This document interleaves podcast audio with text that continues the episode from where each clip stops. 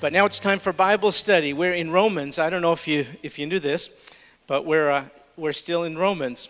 I was telling some folks uh, I just received a very uh, sad message. I was told by Brother Chuck that I'm going to be fired when I finish Romans, and so we're slowing down in Romans. Take a peek, folks. We're in Romans chapter 8 tonight, and we're going to look at uh, just a couple verses beginning in verse 17. So, Romans 8, uh, verse 17. If you have your Bibles and are turning there, that would be great. If not, you could just listen along. Here's what it says Romans chapter 8, verse 17. And if children, you see, Paul has been speaking in prior verses about the joy of being adopted sons and daughters of God.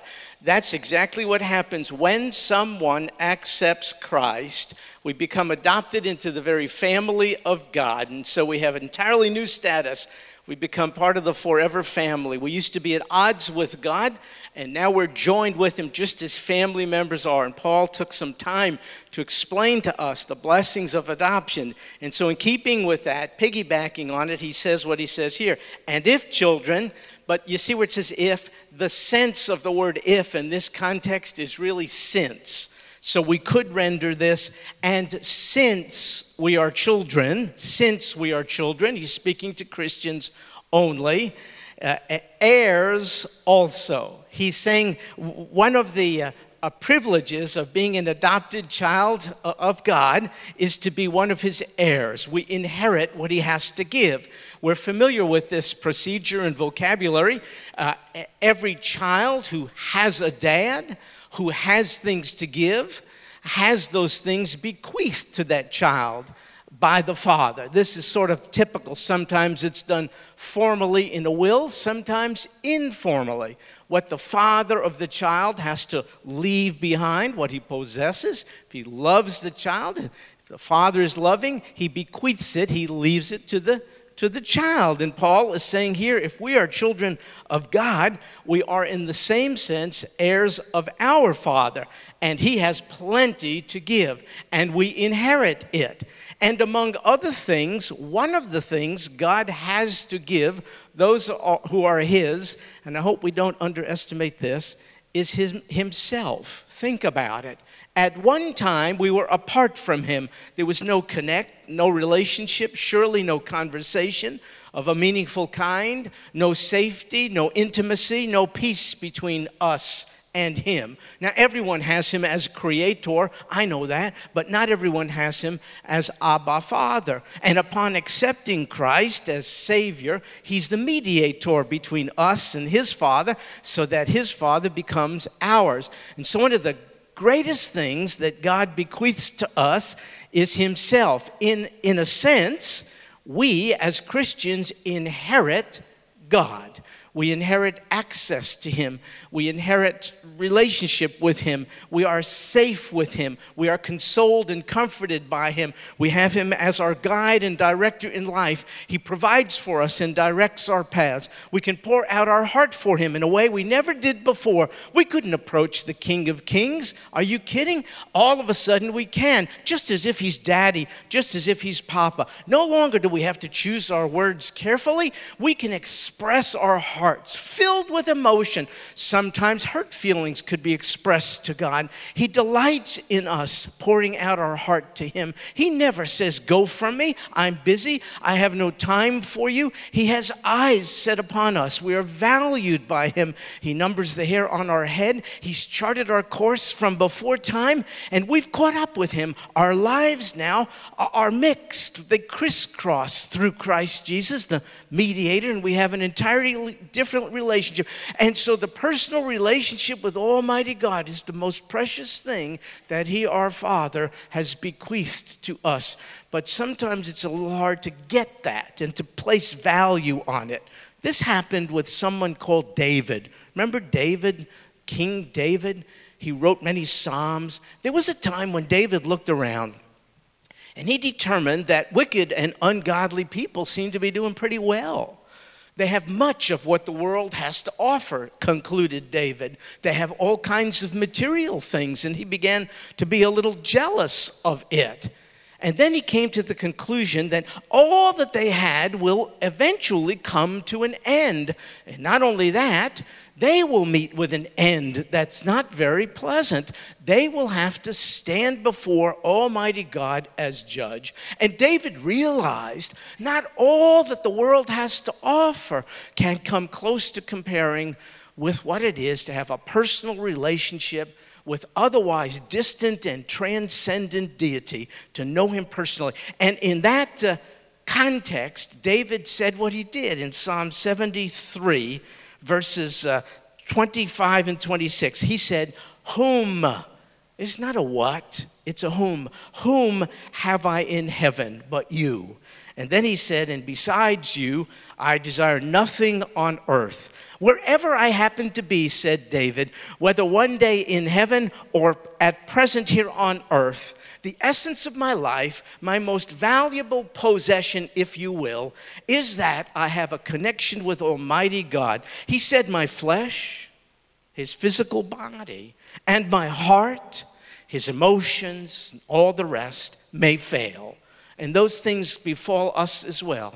We suffer from physical maladies, we suffer from emotional maladies. David was aware these, of these things. My flesh and my heart may fail, but God is the strength of my heart and my portion, my inheritance forever. David realized the most precious thing his father bequeathed to him was himself. Do you realize that? Do I? Folks, we have to really, really focus on that. In spite of all else that we may be lacking, to have a personal relationship with the giver of life, the King of Kings, the God who always was and will be, the one who will meet and be with forever, to have a relationship with him is worth more than all the silver and gold the world has to offer. So, Paul is talking about this, and his readers, as you can imagine, are getting uh, excited delighted, juiced, happy. They're seeing all the riches they have in Christ Jesus. And then it gets better. He continues in the verse. He said, You see, if children, heirs also, heirs of God, and get this, fellow heirs, or maybe your Bible says joint heirs with Christ. Now, you know and I know that the Lord Jesus is different than us. He's the only begotten Son of God. The rest of us are adopted by faith, adopted sons and daughters of God.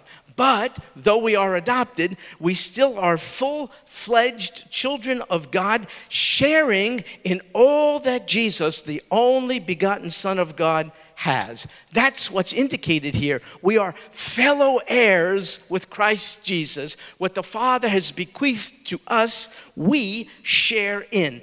Jesus will inherit absolutely everything that the Father in advance promised he would. And since we are fellow heirs with Christ, our inheritance is just as secure as his is. This is one of the reasons why I have something called assurance of salvation. I hope you do as well. My salvation is not guaranteed on the basis of my behavior, that fluctuates. I have ups and downs in my performance. My salvation is contingent on the fact that I'm a joint heir with Jesus Christ, and He will never forfeit what the Father promised Him, and neither will I, not on my merits, but because I'm connected to the Lord Jesus Christ as a joint heir. This is good stuff, is it not? Yes, so then why does Paul ruin it? with the next phrase. I think he's on a roll. Everything is cool. This is really good. I love his sermon. This is great. I'm coming back next week. And then he says, If indeed we suffer with him. What in the world? You talk about a downer.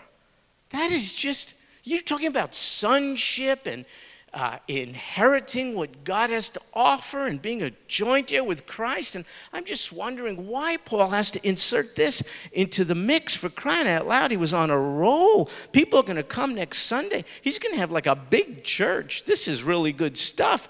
And now he ruined it. If indeed we suffer with him. Does it say that in your Bible?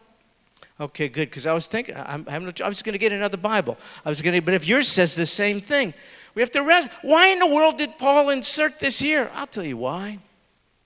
He was concerned about the people he was writing to. And if you're really concerned about the people around them, you have to tell them the truth. That's why. You can't tell them what they want to hear, you have to tell them what they need to hear. And Paul was really a good guy. So he said, I got to tell you the whole story here.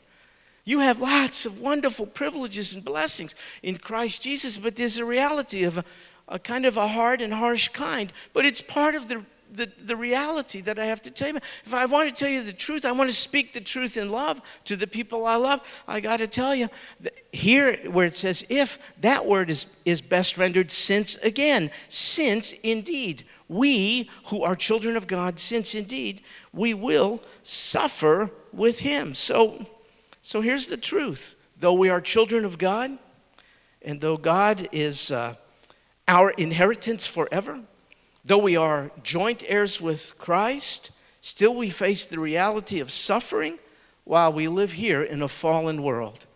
That's the normal Christian life. If you're in pain, even as we sit here, many are. And I know many are in such pain that they cannot be with us here tonight. Charlie Morris passed away just this morning. So his now widowed wife, Martha, is in pain. George Boring passed away, oh, just about a week ago, and his new widow, Ludmila Boring, is now in pain. And there are many, many others, are there not? And so Paul wants to be truthful and he doesn't want to sugarcoat things, lest we think when we run into something like that, it's abnormal, unusual, or there's something wrong with us. It appears that that kind of experience, the experience of uh, some degree of pain and hardship and suffering this side of heaven, it seems to be normative for all Christians. You see, here's good news. Since we're joint heirs with Christ, we share in his glory. But here's maybe not such good news. Since we're joint heirs with Christ, we also share in his sufferings. And though a son, he suffered greatly. Now, the notion of being a son and suffering does not sit well with us. We think sonship and suffering don't go together. So if we're a son or daughter of God and are suffering loss of various kinds, we, we can't make those jive. We think they're inconsistent. We've, I think we've bought the false bill of goods that somehow being a child of God uh, brings us immunity from pain and loss and uh, physical maladies and, and all the rest. So, we, so when we experience those things, we're really, really troubled about it. We think it's inconsistent, the two concepts of sonship and suffering. But um, this seems not to be the case with the only begotten Son of God, who, though he be a son, suffered very, very greatly. So when we consider, consider our Savior, there doesn't seem, by his example, to be any inconsistency with sonship and suffering at all. And, and it appears that suffering it does not automatically mean that we are receiving God's displeasure and disfavor. It doesn't mean that at all. But we're troubled by this, you know. We think ungodly people, for sure, should be experiencing in life a degree of misery. We think, by definition, if they're apart from the giver of life, then they've inherited misery. We accept that. But when it comes to godly people, God's people, we cannot understand why even God's people experience a measure of misery in life. This just does not sit right with us. And so many have made attempts to explain why bad things happen to God's people. And uh, you realize this is only a problem if you believe in one God. So I just want to offer you an option. Uh, if you choose to give uh, uh away that belief, you can embrace the belief in many gods, as do you know many people in the world hold to the existence of many gods. And then you could explain easily the problem of suffering and evil in the world this way. You can say there are good gods and there are bad gods. And on certain days, the good gods are winning, so good things come your way. On other day, the bad gods are calling the shots and that's why bad things happen to you. So that's an easy explanation. Do you like that one? Okay, good. No is the right answer. So then people say, no, you don't have to give up your belief in one God. You can hold to one God, but there are different options with regard to Him so as to help us understand the problem of evil in the world. And here's one option the God you believe in, the one God you believe in, is strong for sure, but He doesn't care. He's mighty, He's sovereign, but He doesn't care. He's distant from your plight. And that's why you go through difficulties. Do you like that one? Okay, so far you're doing good. Two for two. But how about this option? The God you believe in cares for sure, but he's not strong. he has a soft heart. He hurts when you hurt. He weeps when you weep. He wish he could keep you from all that befalls you. He cares to do that.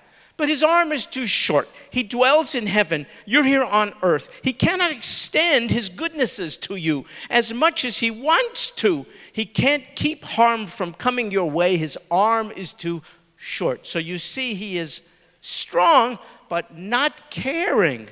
Do you buy that one? So there's a man named Rabbi Harold Kushner who years ago wrote a book called What Happens When bad things happen to good people. The man, the rabbi, wrote it uh, with response to the terrible plight of his son. His son had a disease called progeria, which is premature aging. I think he was eight years old, but the systems, his physiology, age prematurely so that it's like a, an 80 year old person. Bones become brittle and organs begin to fail, sight becomes impaired, all the rest. I don't want to know what it's like to be in the presence of a child and see this happening. So I don't want to be too hard on the rabbi. I don't want to be insensitive. But here's what the rabbi went through he knew that God was sovereign and strong. And therefore, if he also knew that, eh, eh, eh, that God was caring, I mean to say, he knew that God was caring and compassionate, but if he also knew that this caring and compassionate God was strong and able to keep this from happening, but did not, the rabbi said, I could no longer follow him, worship him, and be his servant. So the rabbi concluded, you see, this is the theory he embraced, that though God is caring and compassionate, he's not able to do the things he would like to keep harmful things from coming our way. Isn't that a sad and terrible theology to embrace. But that's what the rabbi, in his, uh, in his pain, that's the theory he embraced. I want to tell you, you don't have to embrace any of those. Here's the one, it seems to me, that is most biblically accurate. There is one God, and the one God who is there is strong, He's omnipotent.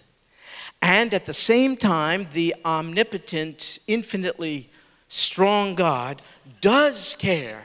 He is filled with compassion and kindness, but the ways of that one God are hard to comprehend. I think that's the most biblical point of view. Hard to comprehend. Let me illustrate with an illustration offered by a lady named Monica Dickens. She tells the story of a two year old boy named David. Um, much to her dismay, David's mother was told her son had, her two year old son had leukemia. She took the boy, after doing some research, to a hospital in which uh, was a doctor who specialized in this particular uh, brand of cancer which had befallen her two year old son.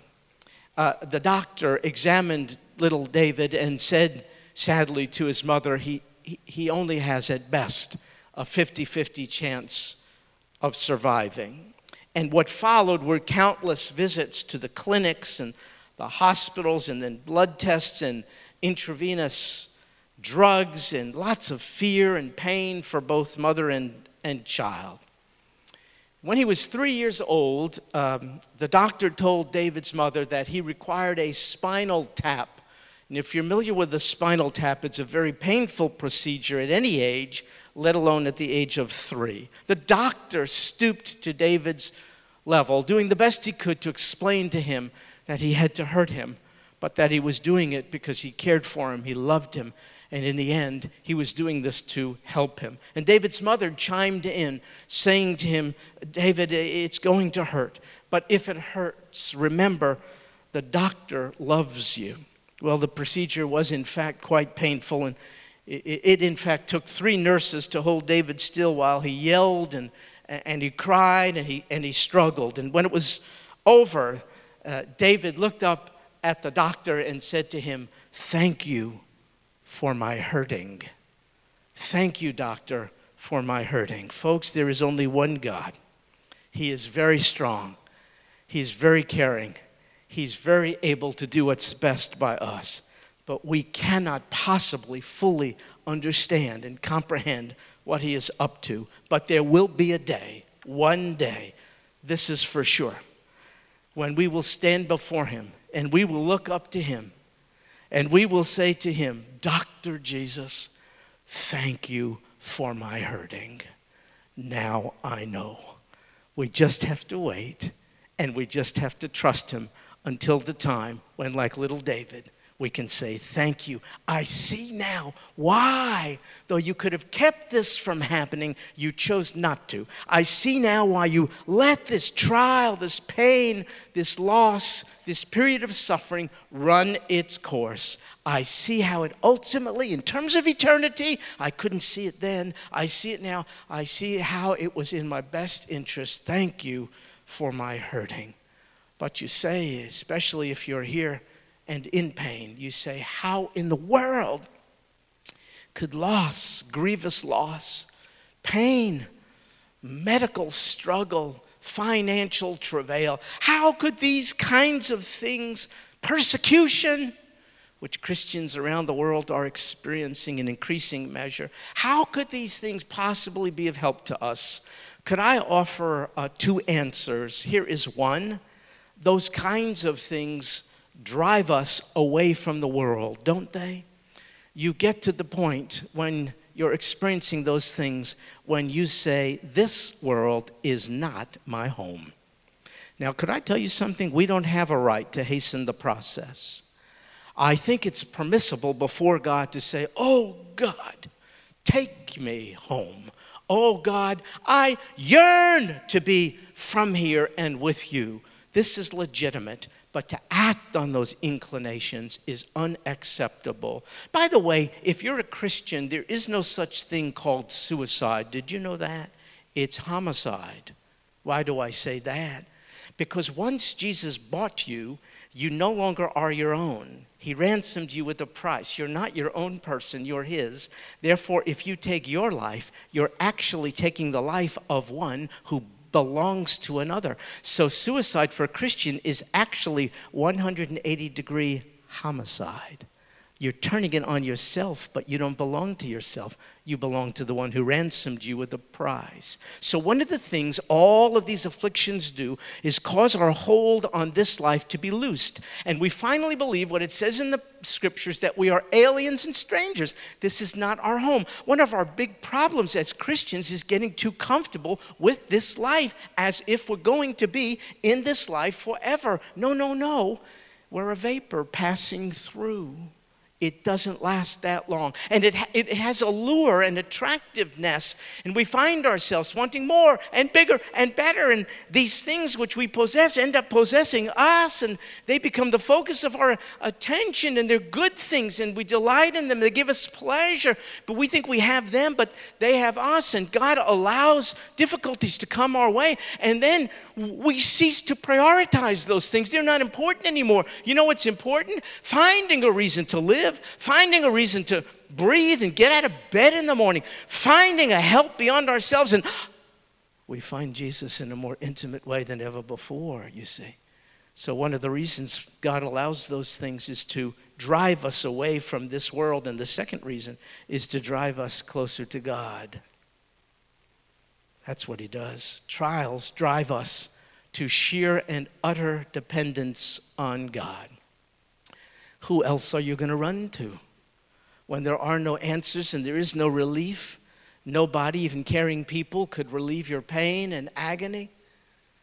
You may be in the best situation. I don't mean to, I don't mean to be uh, frivolous about your pain or take it lightly, but you may be in the best situation of your life to hang on to Jesus. Do you remember in Genesis when Jacob said to was wrestling with an angel of God that's actually God and he said, "I will not let you go until you bless me." Are you kidding me? God could have loosed his hold in a second. But that's exactly the position God wanted to be put in.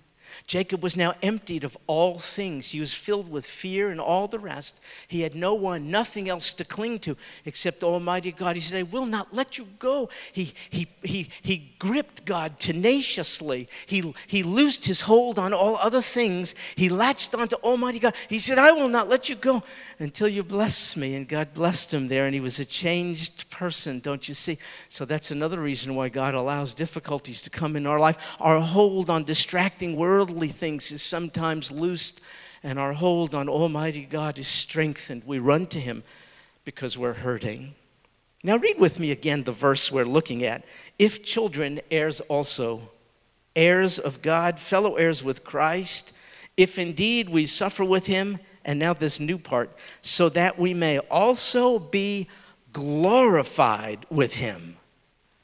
As children, we're heirs, in fact, fellow heirs with Christ. We share things with him. We share in his sufferings. Now, this is good news. And we also share, as it says here, in his glory. We share in the sufferings of Christ here, and we will share in the glory of Christ there. The believer must expect, not be surprised by. The believer must expect. So the Bible says, don't be surprised at the fiery ordeal which comes upon you. The believer must expect present suffering, and the believer must expect just as much future glory. When the Lord Jesus was in the world, he was treated in a certain way, and every believer shares in this. And when the Lord Jesus returned to his Father, he was treated in a certain way, and every believer shares in this. The world mistreated our Lord.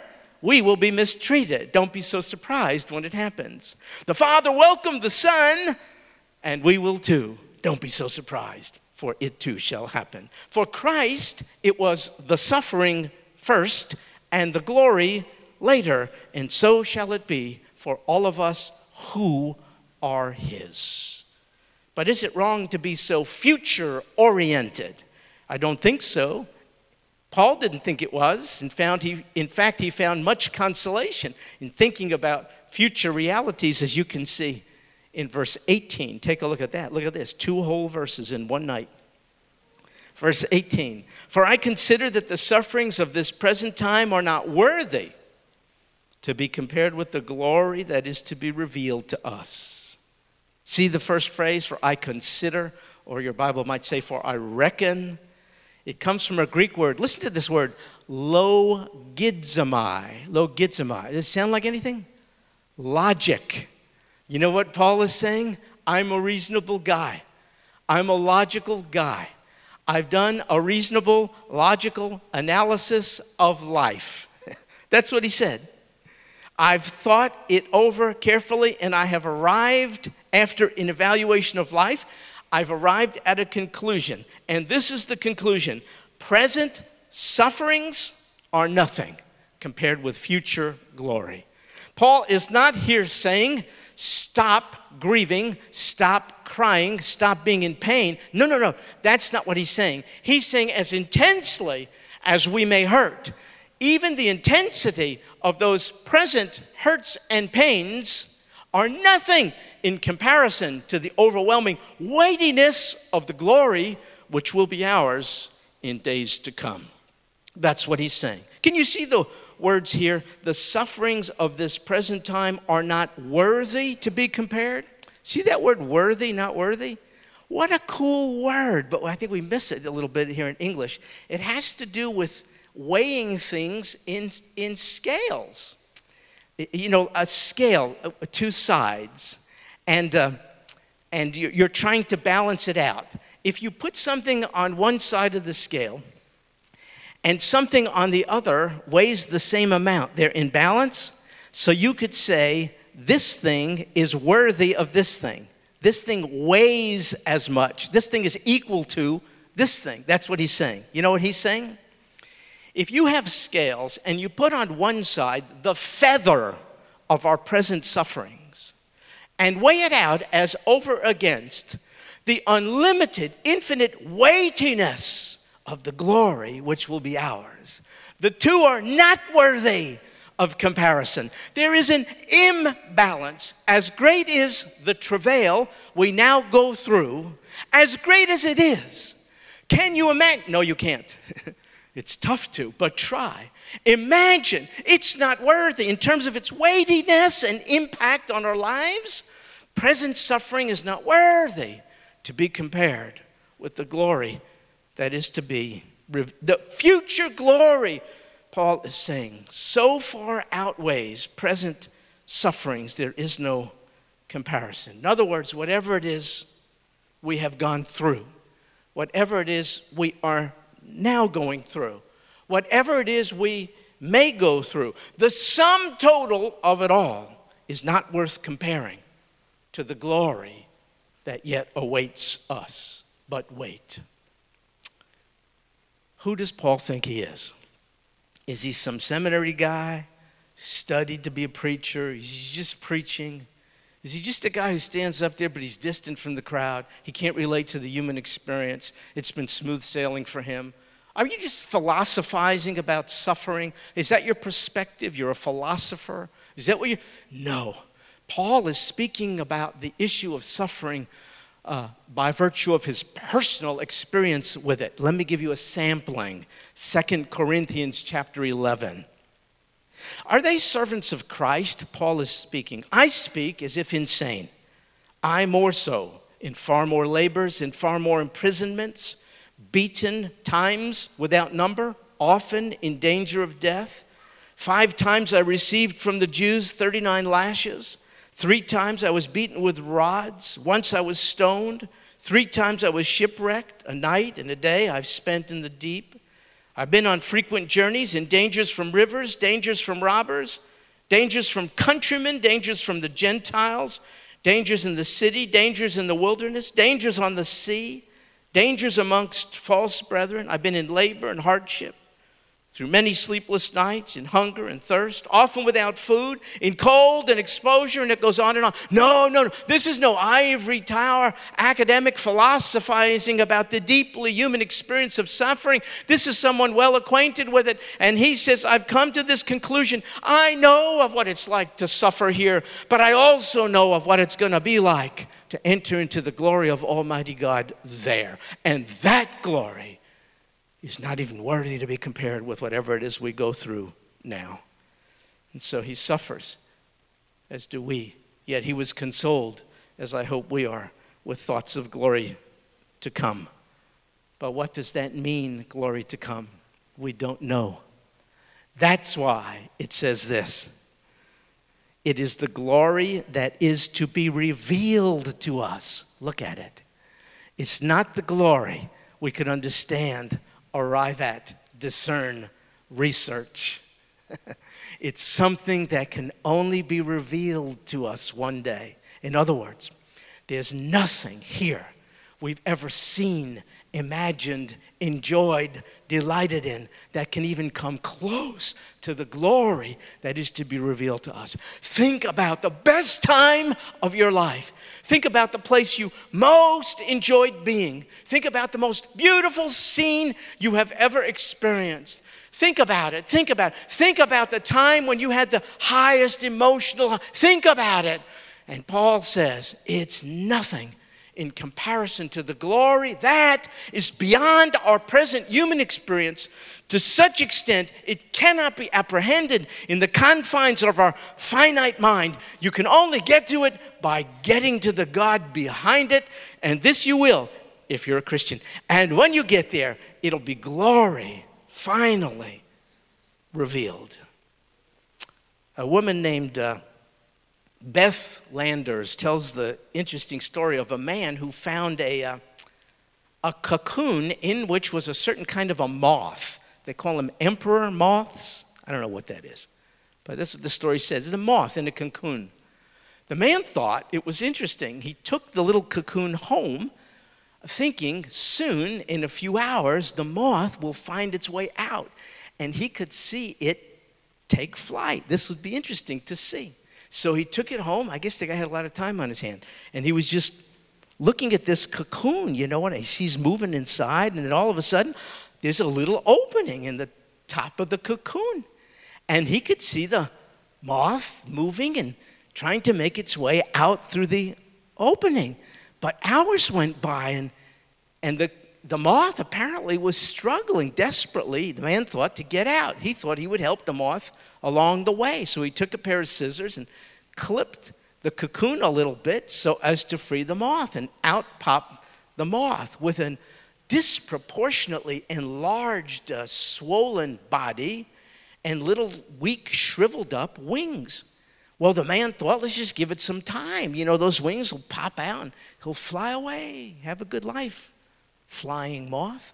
Well, that never happened. Just a big old body to carry around and shriveled up little wings. You see, he didn't understand, neither do we. God's design.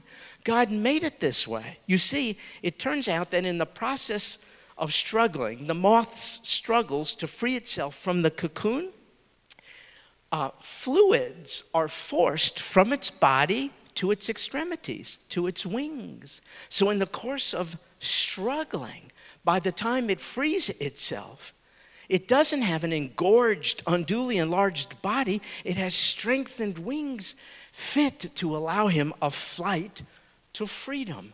Folks, the struggle is painful, excruciating, hard to watch, and hard to endure. But don't you agree with me?